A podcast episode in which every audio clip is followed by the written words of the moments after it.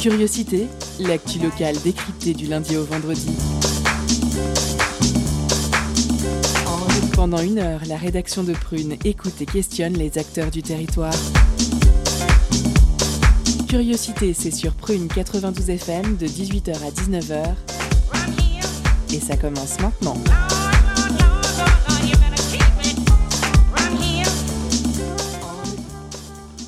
Bonjour, bonsoir, chers auditeurs et auditrices. Vous êtes sur Prune 92 FM, il est 18h, c'est l'heure de curiosité.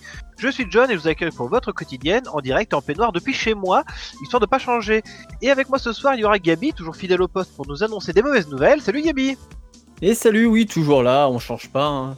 Oui, de toute façon, hein, on commence à être Il habitué. y a des, il y a des mauvaises nouvelles chaque semaine. Oui, c'est ça.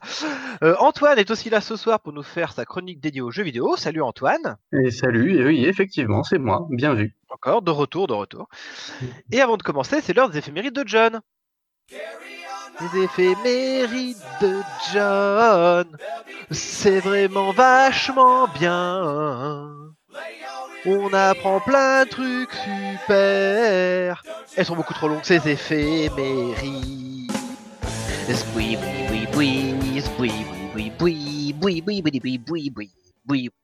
Et au programme, ce soir, Napoléon, Napoléon, une dizaine de catastrophes dues au capitalisme et Napoléon. Alors que s'est-il passé un 2 décembre en détail? On commence en 1804, 4, oui, avec l'autosacre de Napoléon Ier. Un an plus tard, 1805, victoire de ce même Napoléon à Austerlitz. Austerlitz, j'en bafouille. 1845, fondation de la Société protectrice des animaux, la SPA. 1851, coup d'État du prince Louis-Napoléon qui devient Napoléon III. 1859, en Virginie est pendu John Brown, un Américain blanc de 59 ans, coupable d'avoir tenté de soulever les esclaves noirs et tué plusieurs esclavagistes. 1959, la catastrophe de Mont Malpassé, lorsque ce barrage près de Fréjus se brise, provoquant la mort de 423 personnes. 1984, catastrophe de Bhopal en Inde, lorsque suite à une négligence, une explosion dans une usine de pesticides américaine provoque officiellement 3500 morts, mais en fait, il y en a eu 7 fois plus, environ 25 000. L'agence américaine ne fut jamais inquiétée par la justice. Le, le barrage, ça, oui, ça s'est mal passé. Euh, 1999, premier décryptage d'un chromosome humain, le chromosome 22 par une équipe internationale de chercheurs. 2001, faillite du géant de l'énergie américain Iron, qui faisait passer ses pertes spéculatives en bénéfices. Je rappelle qu'Iron, c'est ceux qui ont bloqué volontairement le débit électrique plongeant la moitié nord de la Californie dans le noir, ce qui aura deux effets. Un, de faire exploser de 3500% les prix, et deux, de faire plonger en faillite toutes les petites en- entreprises filiales d'Enron renflouées par l'État. Privatiser les bénéfices, nationaliser les pertes, la plus grande réussite du capitalisme. Allez, on ne traîne pas et on passe aux naissances du 2 décembre 1859. Georges Seurat, peintre français créateur du pointillisme, figure majeure du postmodernisme. 1966, cuisinier et animateur télé Philippe Etchebest. 1968, actrice américaine antagoniste de Kill Bill Volume 1 Lucy Liu. 1973, animateur radio, acteur, réalisateur, producteur, humoriste, rappeur de déjà 47 ans Michael Youn, qui a réalisé les très drôles Les 11 commandements ou Fatal. Il a aussi joué dans beaucoup de merde et dans l'injustement boudé Héros, où il tient un rôle dramatique que je vous conseille. 1981, chanteuse américaine Britney Spears, c'est à elle, je lui fais signe. Que faire? Non, non, une, fois c'est bon, ça suffit largement. 2013, première diffusion de Rick et Morty. Et au passage, en 1994, c'est l'anniversaire d'une personnalité bien connue de Prune, réalisateur, chroniqueur et au passage mon meilleur ami, Mathis Fouillet.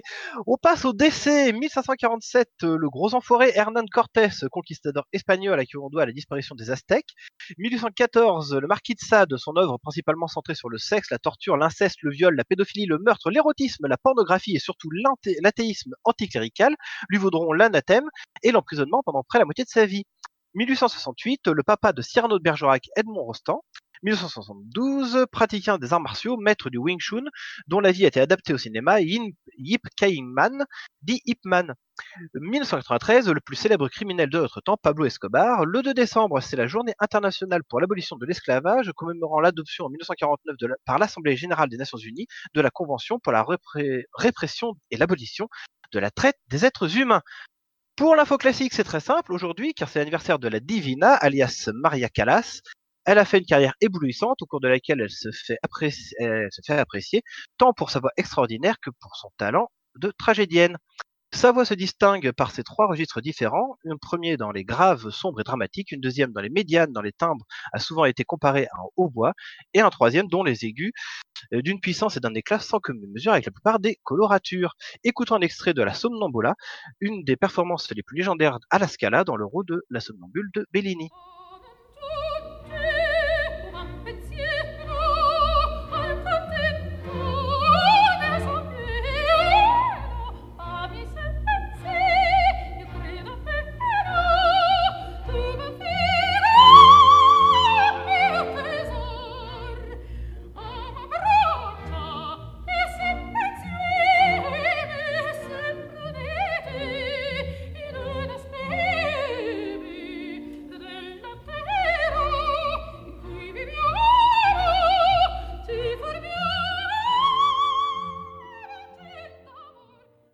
Il est à présent grand temps de passer à notre sommaire avec ce soir le retour de nos deux écolonautes, le reportage Ville pour la vie, Ville contre la peine de mort de Marie Leroy, et en deuxième partie, une nouveauté, le calendrier de l'après. C'est comme un calendrier de l'avant, mais ici à Prune, nous pensons à l'après.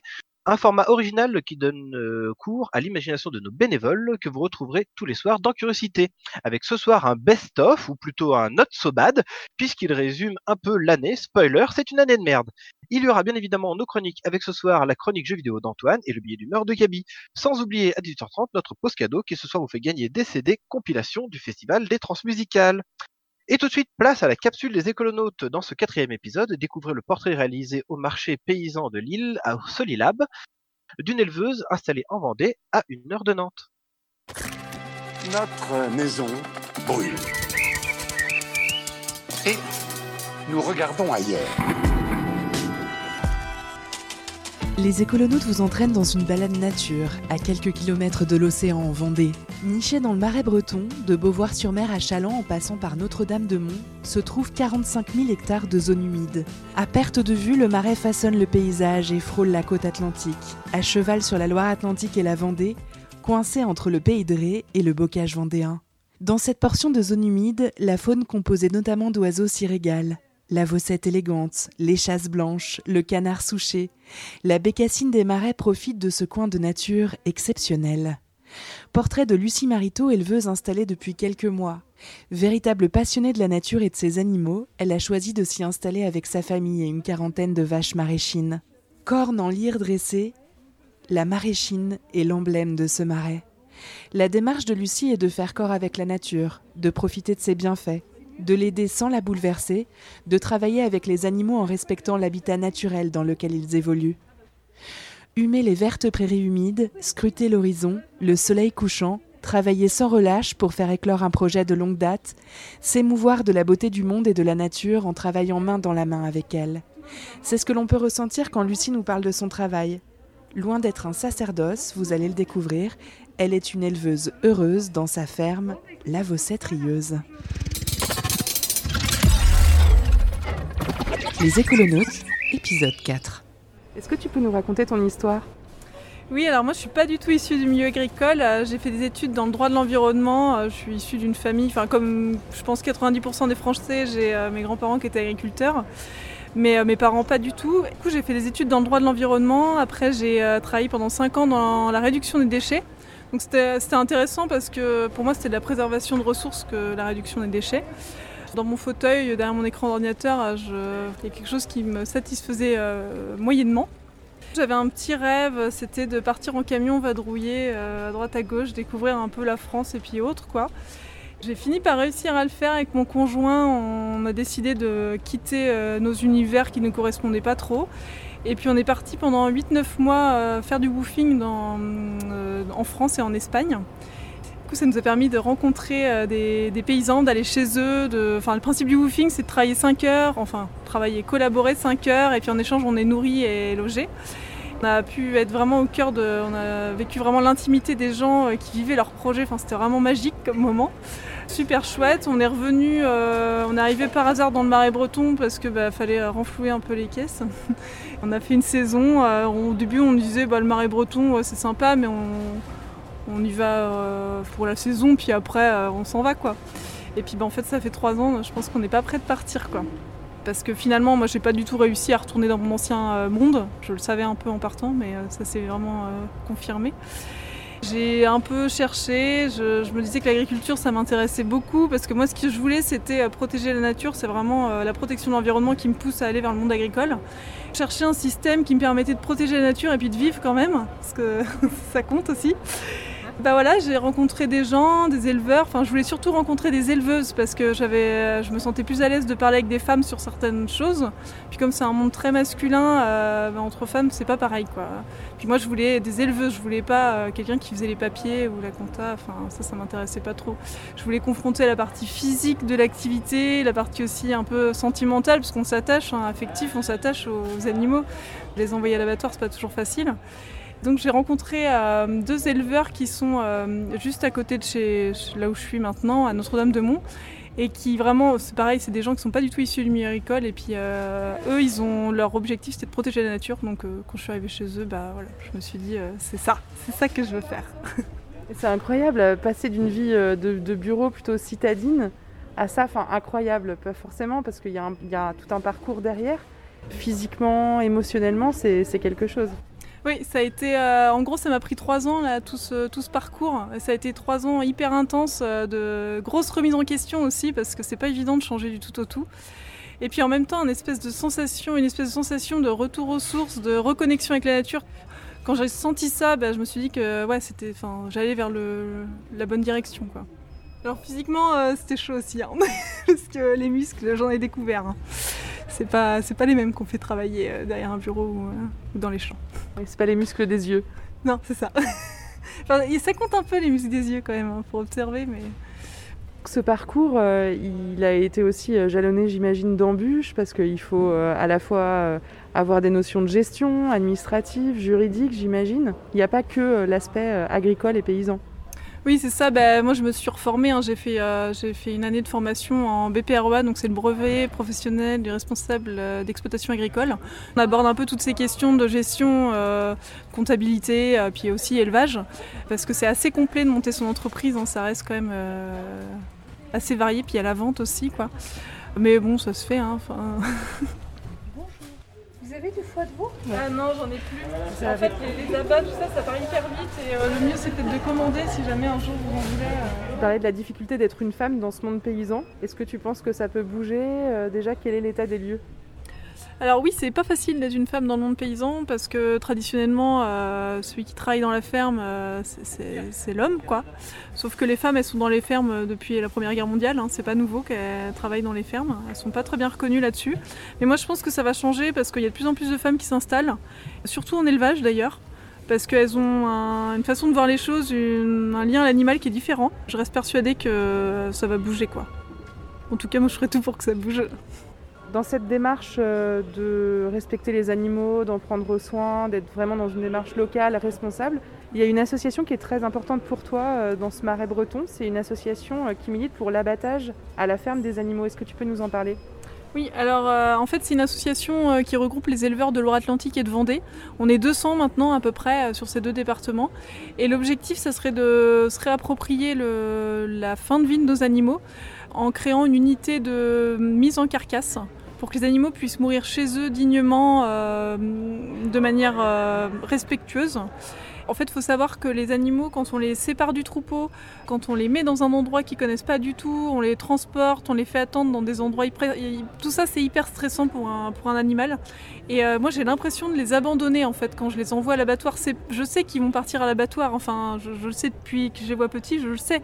Mais cette fin de vie où je ne sais pas ce qui se passe, pour moi, c'est compliqué. Du coup, l'adhésion à cette association, bah, c'était une évidence, euh, c'était l'évidence même. L'objectif, ça serait de. Donc, les, les, les- animaux sont contentionnés euh, dans la ferme, ils sont étourdis dans la ferme, et après, il y a un caisson euh, qui est considéré comme l'extension de l'abattoir, où là, les animaux sont mis à mort dans le caisson. Et ensuite, il y a une heure pour aller du, de la ferme à une unité de mise en carcasse. Quoi. Et donc, ça, ça a été validé, approuvé par les services vétérinaires. Donc on a lancé un financement participatif qui est clos maintenant et on a un gros travail à faire avec les élus, euh, c'est en cours d'ailleurs. Là la prochaine étape c'est la création d'une SIC avec plein de partenaires parce que l'objectif de cet outil c'est qu'il reste à la maîtrise euh, des éleveurs, que quelqu'un vienne pas mettre des sous et nous imposer des, choses qu'on n'a pas envie. Donc là, euh, la prochaine étape, c'est la SIC avec des mangeurs, avec des élus, avec des éleveurs. On a le terrain, ce serait un match cool. La mairie euh, euh, nous louerait un terrain pour ça. Euh, donc voilà, il y a encore beaucoup de chemin, mais, mais moi j'y crois. Tu t'es installé sur la commune de Notre-Dame-de-Mont en Vendée, dans le Marais breton. Ça s'appelle Le Paya. Est-ce que tu peux nous raconter un peu l'histoire de ce lieu et la création de la Vossette rieuse? Alors j'ai entendu parler de, cette ferme qui se libérait euh, quand j'étais en stage, justement chez les gens dont je parlais tout à l'heure, qui protégeaient la nature en même temps que euh, vivent de leur élevage. Et euh, c'était là où la ferme elle était exploitée par un paysan qui était aussi marchand de bêtes. Donc il avait, je sais plus, euh, 90 vaches sur euh, 130 hectares à peu près quoi. Bon, il avait une, une réputation euh, de, de pas facile, donc j'osais pas trop y aller. Enfin, je savais qu'elle se libérait, mais c'était pas évident. Puis en plus, quand on est une femme euh, dans, un, dans le monde agricole, c'est encore plus handicapant. Finalement, il a décidé de transmettre sa ferme via la SAFER. Donc euh, pour moi, c'était vraiment parfait parce qu'on peut critiquer la SAFER et tout ça, mais quand on n'est pas issu du milieu agricole. C'est quoi la SAFER? Alors la SAFER, c'est euh, une espèce d'institution qui, euh, qui contrôle un peu que les terres agricoles restent aux agriculteurs et que le prix des, des, terres ne prennent pas des envolées euh, incroyables. Du coup, elle fait en sorte normalement de conserver les fermes dans leur ensemble plutôt que ça parte à l'agrandissement. Pour quelqu'un qui n'est pas issu du milieu agricole, c'est un bel outil parce que sinon euh, c'est hyper compliqué l'accès au foncier, l'accès aux fermes. Il faut être au moment où on en parle, faut être là. Enfin, c'est pas mal de choses un peu officieuses qui, enfin, les les paysans se partagent les terres un peu de façon officieuse entre eux et tout ça. Donc quand tu arrives et que tu connais personne et que t'es pas du tout du milieu, ben c'est quasiment impossible. Et donc, euh, bah, voilà, j'ai rencontré le conseiller de la SAFER, on a fait des rencontres avec ce monsieur, et puis bah, le courant est passé, quoi, euh, ça s'est fait, donc ça a pris quand même un an afin de tout caler, euh, ce qu'il vendait, comment il vendait, enfin tout ça, quoi. Donc moi je me suis installée au 1er janvier euh, 2020 avec euh, 40 mères de race maraîchine et puis sur 110 hectares de ses prairies. Donc j'ai racheté son matériel, ses bâtiments, j'ai pas racheté ses vaches parce que moi je voulais travailler avec une race de conservation. Je trouvais que c'était cohérent dans un projet de protection de la biodiversité d'y associer euh, bah, une race en voie de disparition, c'est la biodiversité domestique, enfin c'est hyper intéressant quoi. Et puis j'ai choisi la maraîchine aussi parce que euh, est rustique, elle a des facilités d'élevage euh, qui sont vraiment importantes. Enfin, elle vèle toute seule pour un éleveur, c'est quand même euh, c'est quand même du bonheur. Et puis c'est une vache en fait qui a toujours vécu en troupeau, donc elle sait qu'elle est une vache quoi. Elle n'est pas séparée de sa mère quand elle est veau. Elle est hyper intelligente. Enfin moi j'ai eu aucun problème à communiquer avec mes vaches. Euh, voilà, je les appelle, elles viennent. Enfin voilà, elles sont intelligentes quoi. Et puis elles se soignent très bien aux huiles essentielles et à l'homéopathie, ce qui est parfait pour ce que je, je voulais faire. Donc là aussi je me suis formée là-dessus quand même, parce qu'on on peut pas faire euh, tout et n'importe quoi. Et elles sont super belles aussi. Oui, en plus de ça, euh, elles ont un atout euh, qui est vraiment chouette, c'est qu'elles sont très belles. Ouais. La toute beauté de la maraîchine, est-ce que tu peux nous les décrire? La couleur est pas, il n'y a pas une seule couleur quoi. On va du, du gris au plutôt marron rouge, en passant par le noir. Il y en a qui sont tout noirs. Elles ont des grandes cornes en lyre et puis des yeux euh, charbonneux quoi. On dirait qu'elles sont, euh, qu'elles sont maquillées. C'est les plus belles hein, forcément, hein, en toute objectivité. euh. L'animal qu'on élève, comment on fait ensuite pour pas trop s'attacher puisqu'on va le manger, on va vendre sa chair? Alors on s'y attache, hein. on peut pas dire euh, on essaye de pas s'y attacher, ça c'est impossible. Enfin pour moi c'est impossible en fait. Euh, je les vois naître. euh. C'est tout un travail que j'ai encore à faire parce que j'ai déjà bien progressé là-dessus, mais euh, j'ai encore une marge de progrès euh, importante. Parce qu'en fait, si je veux rester avec des animaux, eh ben, il faut qu'il y en ait qui partent pour que je puisse rester avec les autres. Quoi.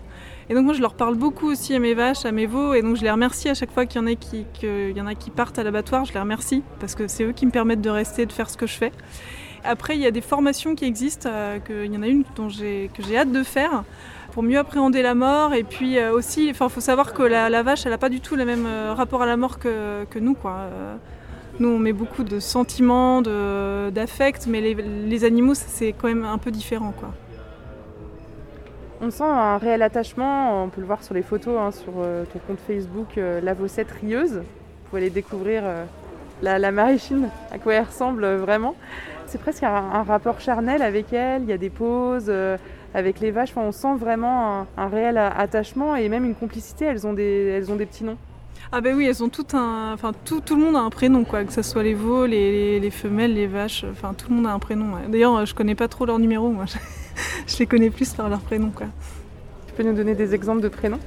Alors oui, donc dans les petits veaux là que qui sont nés à la ferme, il y a eu Rajas, il y a eu Rose. Alors Rose, c'est un peu la mascotte de la ferme. hein. C'est une petite femelle qui a 8 mois et qui est hyper familière. On a Rhapsody. Alors j'ai beaucoup aussi de, noms un peu influence malgache parce que j'ai voyagé euh, pas mal à Madagascar. Donc il y a Riansu, il y a Ravenal. Sinon en vache, on a Fée, on a Fesca, euh. Il y en a plein, Cléopâtre, euh, Capucine, Nectarine, euh, Joconde, enfin voilà, il y en a 40 comme ça. donc, euh. Il y a des années en in, en a. Alors il y a surtout des années en première lettre, euh, et après c'est l'inspiration de l'éleveur. Comment on fait pour les reconnaître? En fait je les vois tous les jours, hein, donc euh, forcément je les reconnais quoi. Enfin, je sais pas, c'est à les regarder quoi. Elles ont vraiment une personnalité euh, différente chacune, euh, une façon d'être, ouais, euh, ouais, elles sont très reconnaissables. C'est des individualités quoi. Et le rapport euh, entre toi, éleveuse, et ces vaches Tu te considères comme leur mère, leur, euh, celle qui est là pour les soigner ou pas spécialement Celle qui vit avec eux? C'est un peu comme le lion qui côtoie un troupeau de gazelles en fait. C'est qu'il prend soin, le, lion en fait, il prend soin du troupeau de gazelles pour éviter que les autres lions viennent attaquer le troupeau de gazelles et puis de temps en temps, bah, il prélève euh, ce qu'il a besoin pour vivre et du coup je me considère vraiment comme ça quoi. Après quand je vais au champ avec elle, euh, je suis pas au-dessus, je suis pas en dessous, enfin je me sens vraiment à euh, j'ai pas de... je viens pas avec un bâton, euh, je leur braille pas dessus. euh, Enfin, on a des, mots qu'elles comprennent et euh, voilà, ça se passe comme ça. Il y en a qui aiment se faire gratouiller, donc je les gratouille en fonction de, l'envie et du temps aussi disponible. L'environnement dans lequel elles évoluent, ces vaches, donc c'est le marais breton, pas confondre euh, bien sûr euh, avec le marais vendéen, enfin on est, on est en Vendée mais ça s'appelle le marais breton, c'est très spécifique. On y retrouve quoi comme biodiversité? Alors une biodiversité super riche, euh, on a vraiment plein plein d'oiseaux, surtout la barge queue noire, la vaucette rieuse, euh, les chasses, le chevalier gambette. En fait, il y a plein d'oiseaux limicoles qui migrent et qui viennent se reproduire dans le, dans le marais breton parce que euh, on a des pratiques qui favorisent l'inondation des prairies l'hiver. Et donc, euh, comme c'est des oiseaux qui nichent au sol et puis qui sont limicoles, ils ont besoin de la vase et tout ça, ils trouvent euh, plein de choses pour se nourrir dedans. Donc au printemps, bah, en fait, il faut vraiment faire attention où on marche dans les champs parce qu'il y a des nids partout. Et c'est assez déroutant. Euh, Moi, je viens du bocage, du coup, c'est assez déroutant de voir des, oiseaux qui nichent au sol. Parce que moi, dans mon imaginaire, euh, les oiseaux, c'était toujours dans les arbres, mais pas du tout. Après, il y a aussi une, flore euh, très riche. Je suis moins calée sur la flore. Je sais que, par exemple, on trouve des espèces de renoncules protégées. Il y a de la menthe, il y a de la menthe partout. On a des pratiques aussi, on ne peut pas épandre par exemple le fumier parce que ça favoriserait la repousse de plantes euh, qu'on ne cherche pas vraiment à avoir au, pro- enfin, au détriment d'autres qui sont vraiment endémiques. Tout ce qu'elles mangent en fait c'est euh, vraiment le terroir, euh, enfin on trouve pas ça ailleurs. quoi. Et elle vit du coup avec ces oiseaux et cette flore. Exactement, ouais. des fois on voit les oiseaux qui se posent sur leur tête, enfin, moi ça me fait mourir de rire à chaque fois mais pour pff, c'est ouais, Classique. bah, classique quoi, ouais, banal. Comment tu vois l'avenir? Euh, pour cette exploitation Alors, euh, l'avenir, euh, en fait, là en ce moment je suis un peu sous l'eau, du coup l'avenir c'est quelque chose d'assez lointain. Mais mon conjoint est en formation donc, pour faire un BPREA aussi, comme ce que j'ai fait, pour s'installer sur la ferme, mais en développant une activité de camping à la ferme. Comme ça, l'idée serait de ne pas augmenter trop les vaches, pour, pour garder justement ce contact avec les vaches assez privilégié. Et puis euh, avoir une autre activité euh, qui nous permet de faire venir du monde. Nous, on a beaucoup voyagé et on a envie que les gens viennent chez nous maintenant, parce qu'on pourra un peu moins voyager. Après, j'ai aussi euh, à cœur de participer à l'installation d'autres paysans, parce que je crois vraiment que la conservation des petites fermes, c'est l'avenir. Et pour ça, je suis engagée dans plein d'associations pour œuvrer dans ce sens-là. On dit que le monde paysan est, sous l'eau, que les, agriculteurs, les paysans ont du mal à s'en sortir. C'était hyper courageux de se lancer là-dedans. C'est le modèle économique, le fait d'être en bio, en local, avec 40 vaches, c'était ça aussi? Oui, c'est ça. En fait, moi, je suis, l'eau sous l'eau pardon, parce que je viens de m'installer et que du coup, je suis en train de développer la vente directe à fond. Mais euh, en termes de charge de travail, euh, quand ça va être euh, rodé, enfin, quand ça va rouler, ça va, c'est carrément tenable. Hein. J'ai pas des investissements incroyables, j'ai très peu de matériel. Et puis, bah, j'ai que 40 vaches, quoi. tu fais aussi partie du réseau Paysans de Nature. Alors le réseau de paysans de nature, en fait, c'est un réseau de paysans qui protège la nature euh, en ayant une activité agricole. Et donc euh, on a des, il y a différents niveaux. Il y a les paysans de nature qui sont euh, naturalistes et donc ont les, carrément les compétences pour gérer leur espace de façon à y accueillir euh, la biodiversité. Et puis il y a des paysans euh, engagés pour la biodiversité. Donc moi je fais partie de ces gens-là parce que je suis pas naturaliste. hein. Euh, J'aime beaucoup la nature et j'ai envie de progresser là-dessus, mais je suis pas naturaliste. Et donc j'en fais partie. c'est pareil, c'est comme la maraîchine. En fait, c'est une évidence. Ça faisait complètement partie de mon projet. Et puis il y a une charte. J'ai signé une charte pour être paysan de nature qui euh, implique que j'assiste à des formations justement euh, pour progresser sur les compétences naturalistes. J'ai aussi comme mission d'accueillir des stagiaires, plutôt gestion protection de la nature, mais euh, tout autre type de stagiaires, favoriser l'installation et mettre en place des choses pour protéger la biodiversité. Donc là, on a mis en place sur les parcelles avec mon conjoint des bâtards d'eau pour éviter que l'eau s'en aille trop vite au printemps des prairies, pour vraiment conserver l'eau sur les prairies. Enfin, c'est à la fois un avantage et un inconvénient. Enfin, c'est un choix hein, qu'on a fait, mais il faut savoir que quand on met les vaches dehors au printemps, bah, il y a toute une partie qui est non pâturable. Donc nous, ça va parce qu'on a très peu de vaches euh, sur euh, toutes les prairies, donc c'est c'est complètement gérable. Mais nous, ça nous va très bien. Et puis en plus, l'avantage de ça, c'est que quand l'eau s'en va, ça fait de l'herbe verte plus longtemps. Donc les vaches, elles sont contentes finalement. Parce que les vaches, elles mangent que de l'herbe. Ah oui, ouais, uniquement de l'herbe euh, et puis du foin l'hiver. Ouais. Portrait de Lucie Mariteau dans Les Écolonautes, éleveuse de vaches maraîchines dans le Marais breton. Retrouvez-la au Paya, sur la commune de Notre-Dame-de-Mont, dans sa ferme Lavocette-Rieuse. Cette rencontre s'est faite au Solilab à Nantes à l'occasion du marché paysan du mardi. Elle y présente tous les premiers mardis du mois le fruit de son travail. Les Écolonautes, épisode 4, à retrouver sur le www.prune.net. des vaches pour aller faire aussi Elles sont mixtes, elles font les deux, comme toutes les races.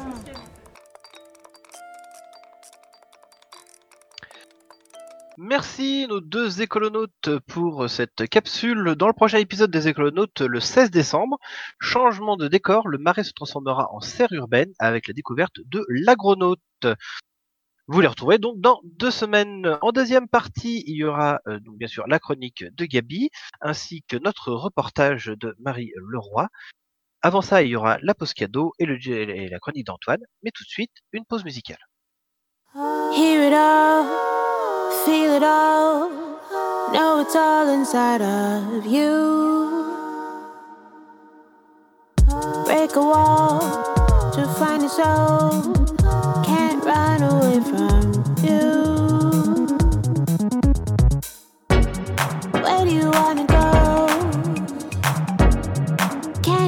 yourself? Take yourself there, you can feel clear now. Where do you wanna go?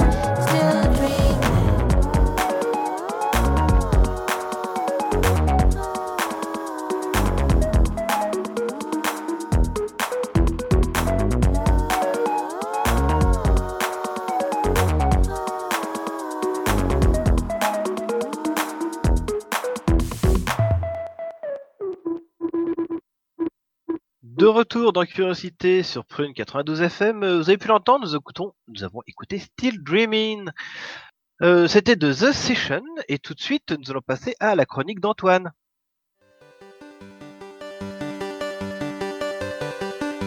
Hardcore Gaming.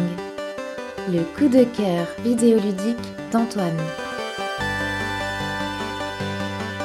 C'est dans Curiosité, le mercredi, sur Prune 92 FM. Dans cette chronique, Antoine, tu décortiques un jeu vidéo qui t'a marqué, peu importe sa date de sortie, sa durée ou son genre. Et aujourd'hui, on part dans l'espace. Et oui, on part dans l'espace puisqu'on parle d'Outer Wilds, jeu d'exploration et d'énigmes, sorti en mai 2019 par Mobius Digital et édité par les excellents euh, Annapurna Interactive. Je le dis direct, c'est le meilleur jeu de ces dernières années, ni plus ni moins, peut-être le meilleur jeu de tous les temps, je vais pas trop m'avancer. On y incarne un jeune astronaute sur le point de partir en mission pour la première fois. Mais contrairement à nos collègues, nous avons cette fois un outil nouveau, un traducteur, qui permet de comprendre, de décrypter l'écriture des Nomai, une race extraterrestre des, des scientifiques disparue depuis très longtemps, mais dont les vestiges sont encore visibles un peu partout autour de nous. Il s'agira donc d'aller de planète en planète pour tenter de comprendre eh bien, ce qui a pu arriver aux Nomai dans leur quête pour atteindre le mystérieux œil de l'univers.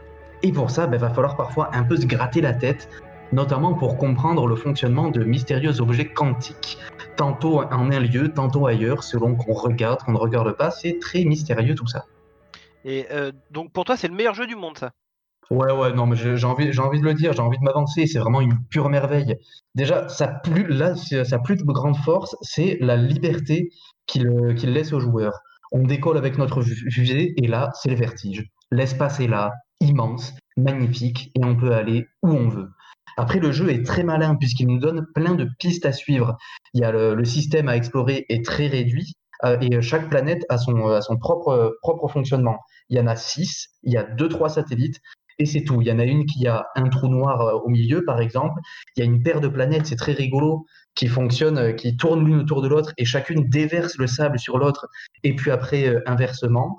Il y en a une assez euh, où c'est l'angoisse totale, par contre, elle est totalement faite de ronces, et au milieu, il y a des animaux complètement cauchemardesques. Enfin, voilà.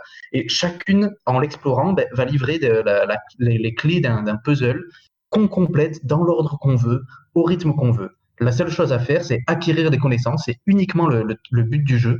Et chaque lieu ben, fourmille de détails qui vont toujours récompenser la, curiosité du joueur. Mais dans tout ça, bah, il y a un twist.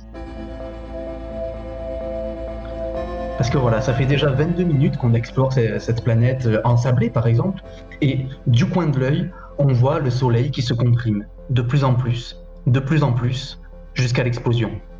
Une immense supernova blanche, merveilleuse, nous engloutit, nous, notre vaisseau et toutes les planètes. Puis on se réveille exactement dans la situation de départ 22 minutes avant. Parce qu'en fait, comme dans Un jour sans fin par exemple, nous sommes pris dans une boucle temporelle.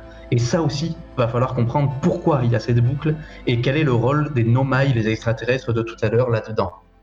Et est-ce que ça suffit à en faire le meilleur jeu du monde? En fait, c'est là que ça devient génial. Parce que tout ce système que je décris, c'est tout simplement un générateur d'émotions absolument fantastique. J'ai jamais vécu d'émotions aussi fortes que dans Outer Wilds. La musique y est pour beaucoup d'ailleurs, même si j'ai pas trop le temps d'en parler. En fait, en nous laissant libres d'explorer comme on en a envie, sans indice sur ce qu'on va trouver, le jeu nous fait aller de surprise en surprise. Et à mesure qu'on comprend le parcours des Nomai, on découvre des êtres ben, profondément humains, traversés de doutes, d'espoir, d'enthousiasme, de déception. En observant ça, nous, on arrive des années plus tard comme un archéologue et on est pris d'une profonde mélancolie. Le jeu nous parle de la finitude des choses, du dérisoire de nos actions face à l'infini de l'espace. Et pourtant, ben, il le fait avec tellement de tendresse, tellement d'élégance que il le fait d'une manière très réconfortante. Il nous dit que quel que soit l'aspect dérisoire de notre quête, elle a un sens tant qu'on garde notre curiosité, tant qu'on garde notre, notre soif de découverte. Où qu'on aille dans l'infini de l'espace, on emporte toujours avec nous nos émotions qui vont remplir ce vide immense. C'est dur d'en dire plus, j'ai très envie, mais c'est un jeu qu'il faut vraiment éviter de se spoil, il y a vraiment tellement de découvertes. Mais cette fin, bon sang, cette fin, ça m'a retourné. Rien qu'avec la musique, ceux qui ont déjà joué au jeu, je suis sûr qu'ils sont déjà en train de pleurer. Mais parce que ce monde est en train de mourir. Et il ne s'agit pas d'empêcher le soleil d'exploser, il s'agit d'accepter qu'il explose, en sachant que la mort de notre univers n'est que le début d'un autre. Et si au passage, bah, on peut passer un peu de temps avec ses amis autour d'un feu de camp pour jouer un dernier morceau tous ensemble, que demander de plus? Eh bien, merci Antoine. J'espère que tu viens pas de entièrement nous, nous spoiler euh, l'histoire. Mais... Il y a beaucoup de choses à découvrir. Le, jeu est en promo en ce moment. euh, il, y a- il était en promo sur Steam, mais c'est fini. Mais il est toujours en promo sur euh, l'Epic Game Store et il est aussi disponible sur Xbox One et PS4. C'est ce que j'allais dire, sorti en 2019 euh, sur Xbox et PC.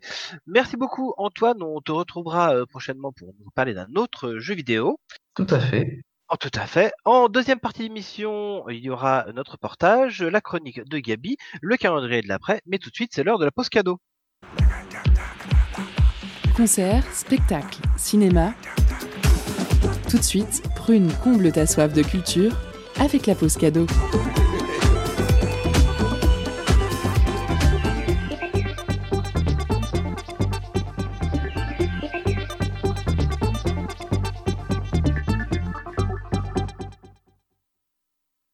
Vous avez sans doute déjà entendu parler du festival Les Transmusicales. Le festival a normalement lieu tous les ans à Rennes au mois de décembre. Il promeut les musiques actuelles et émergentes. Pour les raisons sanitaires que nous n'évoquons plus, le festival est annulé mais se déplace dans votre salon. Du 2 au 5 décembre, des lives seront diffusés en direct sur lestrans.com. L'équipe offre aux éditeurs et auditrices de Prune des compilations regroupant les artistes du festival. Pour remporter votre CD, envoyez-nous le plus vite possible le mot trans en message direct sur l'Instagram de Prune, trans, T-R-A-N-S, en message direct sur l'Instagram de Prune. On vous laisse en musique avec le titre Disco Litsi, Disco du groupe Guadalteras. Terraz.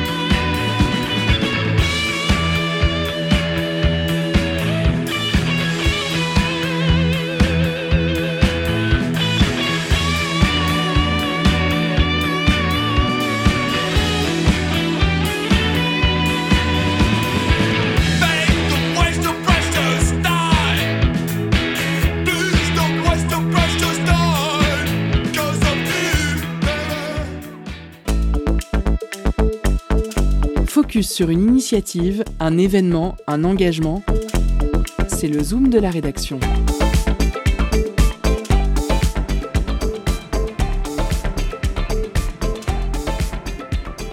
La porte d'une prison s'ouvre, un homme sort. Il a les mains enchaînées, il avance lentement dans un couloir. Un projecteur l'éclaire, il monte des marches, il se retrouve dans le noir. Il avance, il met sa tête dans, un, dans une corde. On comprend que, qu'il, est pendu, que c'est fini, tout devient noir, il est mort. Il a été condamné à mort.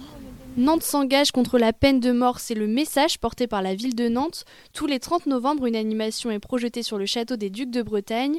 Amnesty International, partenaire de l'événement, était sur les lieux pour sensibiliser le public. Marie-Odile Bouteiller est militante depuis 30 ans et pour elle, pas question de cesser de lutter. La peine de mort a tendance au fil des années à reculer. Néanmoins, il reste quand même un certain nombre de pays qui la pratiquent. Donc voilà, c'est pour affirmer qu'on est contre ce châtiment. Un acte de terrorisme comme un assassinat euh, particulièrement euh, cruel, dramatique, ça réveille ce- cette idée que s'il y avait la peine de mort, ça pourrait euh, détourner les gens de commettre certains actes. Or, on sait que c'est faux. Il y a eu des études sur cette question-là. C'est complètement faux. Toute personne euh, qui euh, commet ce type de crime ne pense pas qu'elle pourra être attrapée ou, même euh, parfois, au contraire, elle va au martyr, ça dépend du contexte, mais je veux dire, quelqu'un qui commet un crime de droit commun, il pense pas qu'il va être pris et jugé, etc. Ce n'est pas la seule action menée par Amnesty International pour lutter contre la peine de mort. Chaque année, les militants récoltent des signatures. Ils tiennent également un stand d'information à l'occasion de la Journée mondiale contre la peine de mort. Jean-Pierre Belloc est membre de l'organisation. On suit après les, les résultats. On a bien sûr des, des gens qui, étaient, euh, qui risquaient la peine de mort euh, qui ont été acquittés. On a des gens qui sont sortis de prison. On a, euh, on a des résultats. On mène des, ce qu'on appelle des actions urgentes ou des actions euh, pour cibler sur des personnes. Amnesty dans le monde en mène 6 à 700 par an environ. Et on mesure ça chaque année, les- les résultats.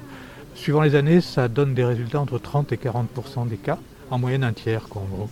Prochaine étape, c'est au mois de décembre. L'ensemble des pays adhérents à Amnesty International réaliseront les mêmes actions simultanément au cours de l'événement, les 10 jours pour signer. Merci beaucoup Marie Leroy pour ce reportage euh, Ville pour la vie, ville contre la peine de mort. Euh, vous pouvez retrouver euh, ce, ce- ce reportage avec le reste de l'émission. Ça sera en podcast sur www.prune.net. Tout de suite, euh, avant le calendrier de l'après, c'est l'heure de la chronique de Gabi. Gabi, tu es avec moi? Tout à fait. Tout à Ah, fait. bah super. Eh bien, on balance ton jingle. C'est parti, c'est tout de suite. Où avez-vous appris à dire autant de conneries? Deux ans de télé. C'est du journalisme total. Alors, je sais pas si vous vous souvenez, euh, la semaine dernière, j'ai commencé par, par vous parler de notre cher ministre de l'Intérieur. D'ailleurs, je trouve que je parle assez souvent de lui en ce moment. Je vous disais euh, qu'un homme a été condamné pour avoir euh, crié euh, Darmanin violeur. Vous vous rendez compte, un homme a osé crier Darmanin violeur. Euh, je sais pas ce que vous en pensez, vous, mais il faut du courage lors d'une prise de parole de Gérald, oser dire euh, Darmanin violeur. Enfin, non, il n'a pas dit Darmanin violeur. Euh, il a crié Darmanin violeur. Alors qu'en plus, faut pas le dire Darmanin violeur, parce que euh, si tu dis euh, Darmanin violeur, bah, c'est condamné. En plus, je vous dis des bêtises. Il a pas dit Darmanin violeur, mais il a dit euh, Darmanin sale violeur. Donc c'est peut-être sale qui est puni par la loi. Donc en fait, peut-être qu'on peut dire Darmanin violeur. Euh, mais perso, je me risquerais pas à dire Darmanin violeur. euh, J'oserais pas trop, quoi. Alors, si je vous parle de GG, euh, c'est pas pour vous reparler de celui qui a été condamné hein, pour outrage à l'encontre de, ce- de celui-ci. Non, je vous en parle parce qu'il y a du nouveau. Alors oui, parce que Gérald, c'est toute une histoire. Et cette histoire, c'est pas un conte de fées, je préfère vous l'annoncer.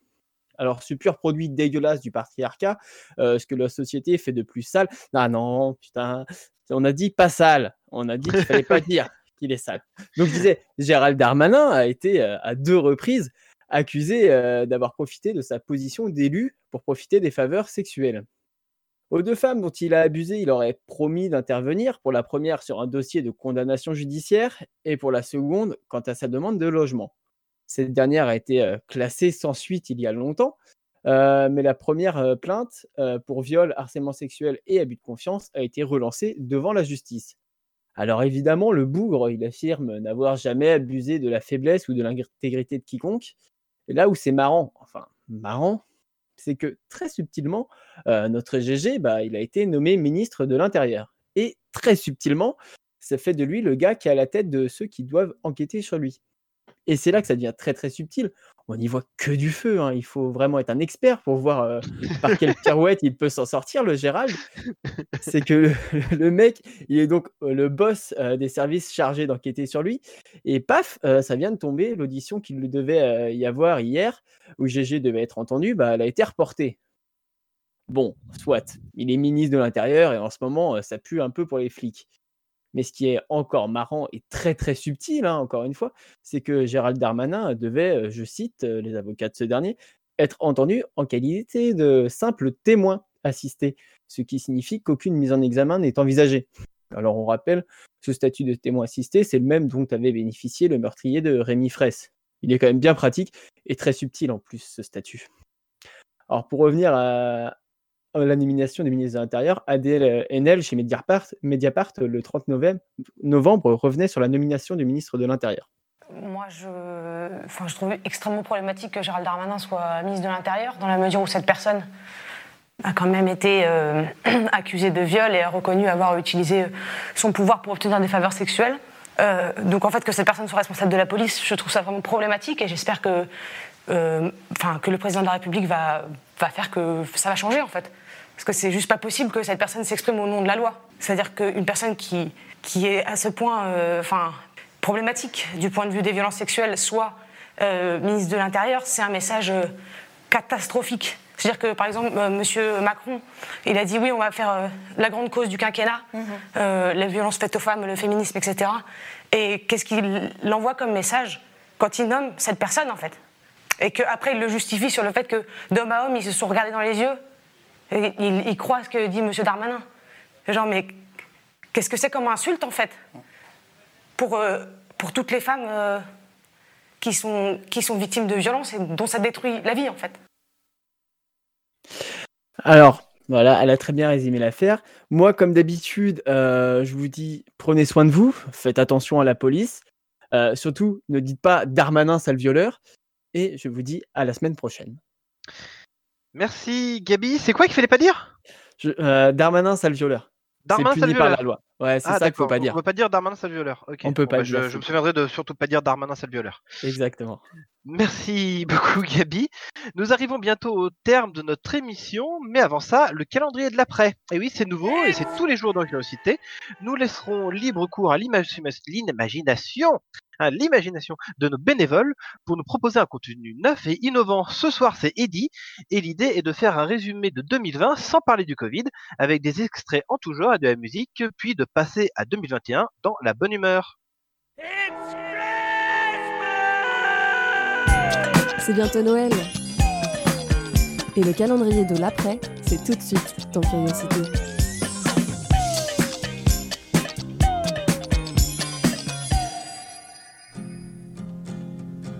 Sommes désormais à 100 secondes de minuit. Le monde doit se réveiller. Notre planète est confrontée à deux menaces existentielles, la crise climatique et les armes nucléaires. Le temps presse. Le problème avec l'arabe, c'est que ce n'est pas facilement lisible. Même au niveau du son, hein, on sent. Oui, non, mais enfin, c'est joli. Enfin, c'est joli quand même. L'arabe est parlé par des millions de personnes. Et son écriture est un art. Hein Des millions des millions, hein, vous êtes charmante, mais vous voyez ce que ça fait déjà Un million, Armina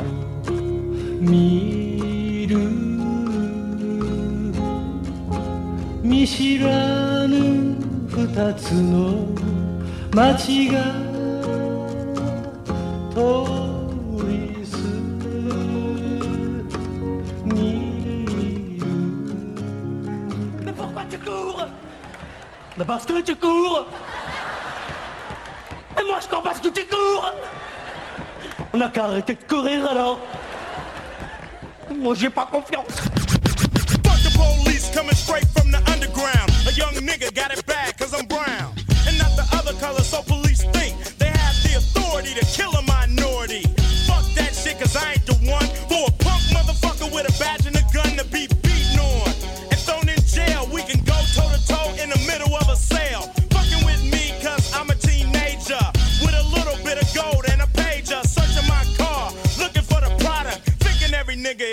narcotics. You rather see me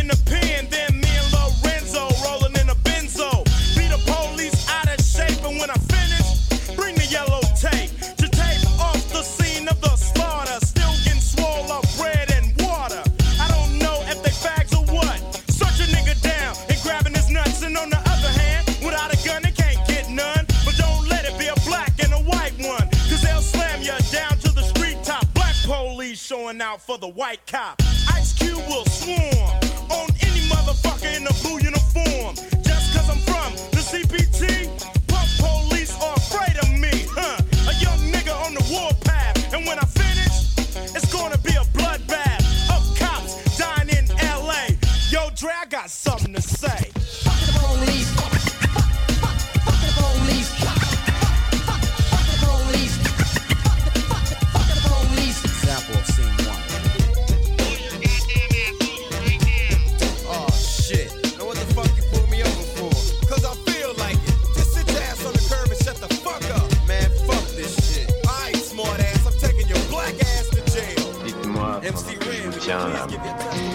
Dire quoi, monde de merde Sans être indiscret? Tu travailles il y a 35 ans pour te demander ce que ça veut dire monde de merde. C'est pas que t'es indiscret. C'est juste que t'es un con. En disant monde de merde, j'ai voulu dire que le monde allait mal. C'est un cri de révolte que j'ai lancé à mes frères opprimés. Finissons avec la résignation et l'indifférence. Ouvrons les yeux. Partout l'injustice, le nationalisme, l'exclusion, ça me débecte. T'as déjà entendu parler de l'hégémonie du grand capital? Non. Tu t'intéresses pas à la politique Bah, tu devrais. Il faut se mettre au travail afin de vaincre les fanachismes. C'est un concept à moi, ça dénonce à la fois les fascistes et les fanatiques. Merci, monsieur Habitol. Vous m'avez ouvert les yeux. Ah, regarde plutôt la route.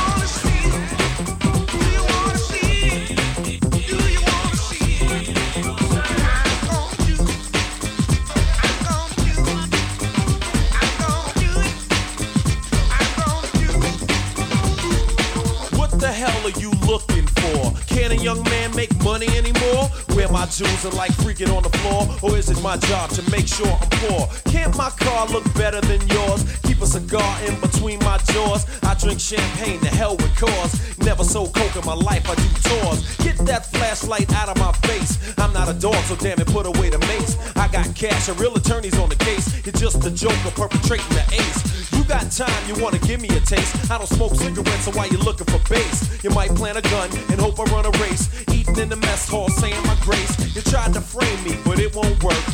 Uh-uh. Illegal search. And I'm totally relaxed.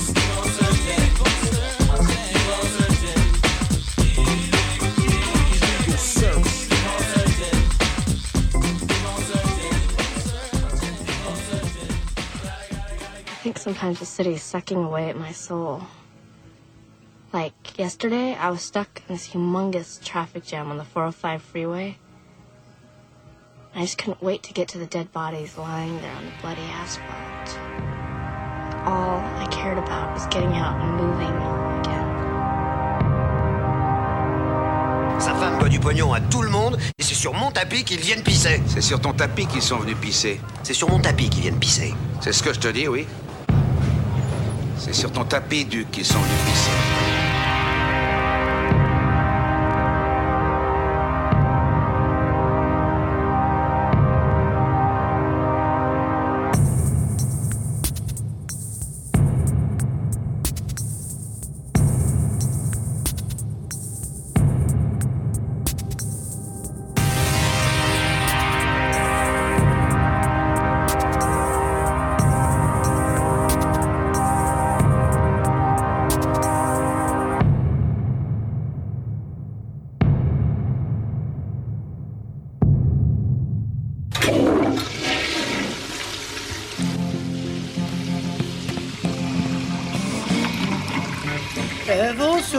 je vous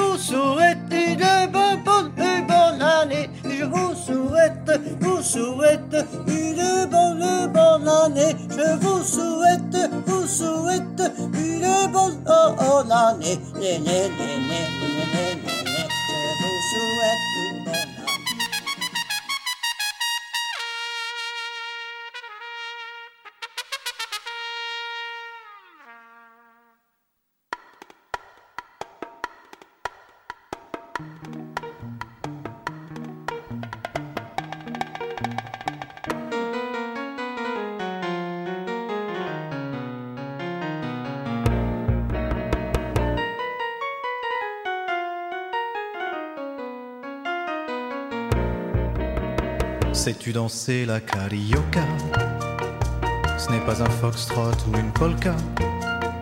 Ce n'est vraiment pas très compliqué pour la comprendre. Suis bien mes pas. Ce n'est pas un tango ou un cha-cha, encore moins une bossa nova. Quand t'as goûté à cette danse, là tu ne peux plus faire que ça.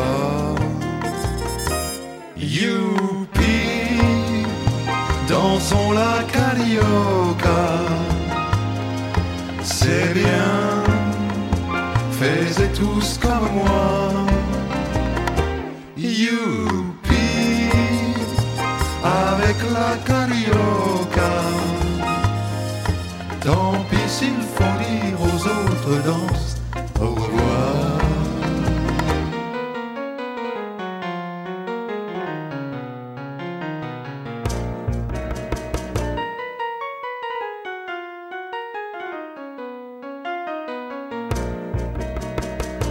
tu danses la carioca, ça tu t'en fiches bien de la polka. Tu n'en veux plus de la rumba, du hula hoop et du cha-cha. Tous les matins dès le lever, la carioca te fait bouger. Et quand tu danses, chaque petit pas te met en joie pour la journée.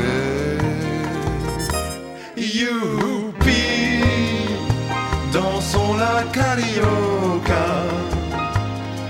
C'est bien, faites tous comme moi. Youpi, avec la carioca.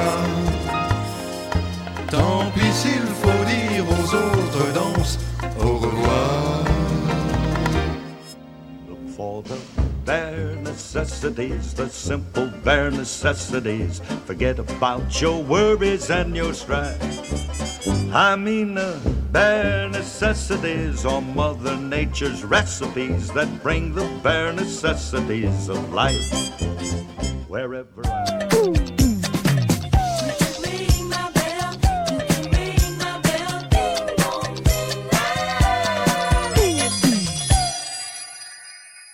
Vous êtes de retour dans Curiosité, c'était le calendrier de l'après, c'était vachement bien, c'était vachement n'importe quoi. Merci à Heidi pour ce best-of hein, de l'année 2020. Merci à Marie Leroy pour son reportage et merci à nos deux écolonautes évidemment. Merci à toute l'équipe, et merci à vous, chères auditrices et auditeurs, de nous avoir écoutés. Vous retrouverez Curiosité dès demain à 18h. Quant à nous, on se retrouve mercredi prochain. Et en attendant, vous pouvez écouter toutes nos émissions sur notre site tout beau.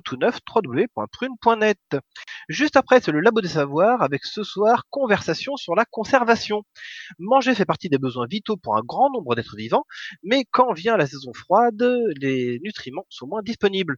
Alors comment faire pour conserver ces victuailles, limiter le gaspillage alimentaire tout en évitant la toxi-infection alimentaire? Une émission magazine des bénévoles du labo animée par Célie Dubost. Alors restez sur Prune 92 FM et à la prochaine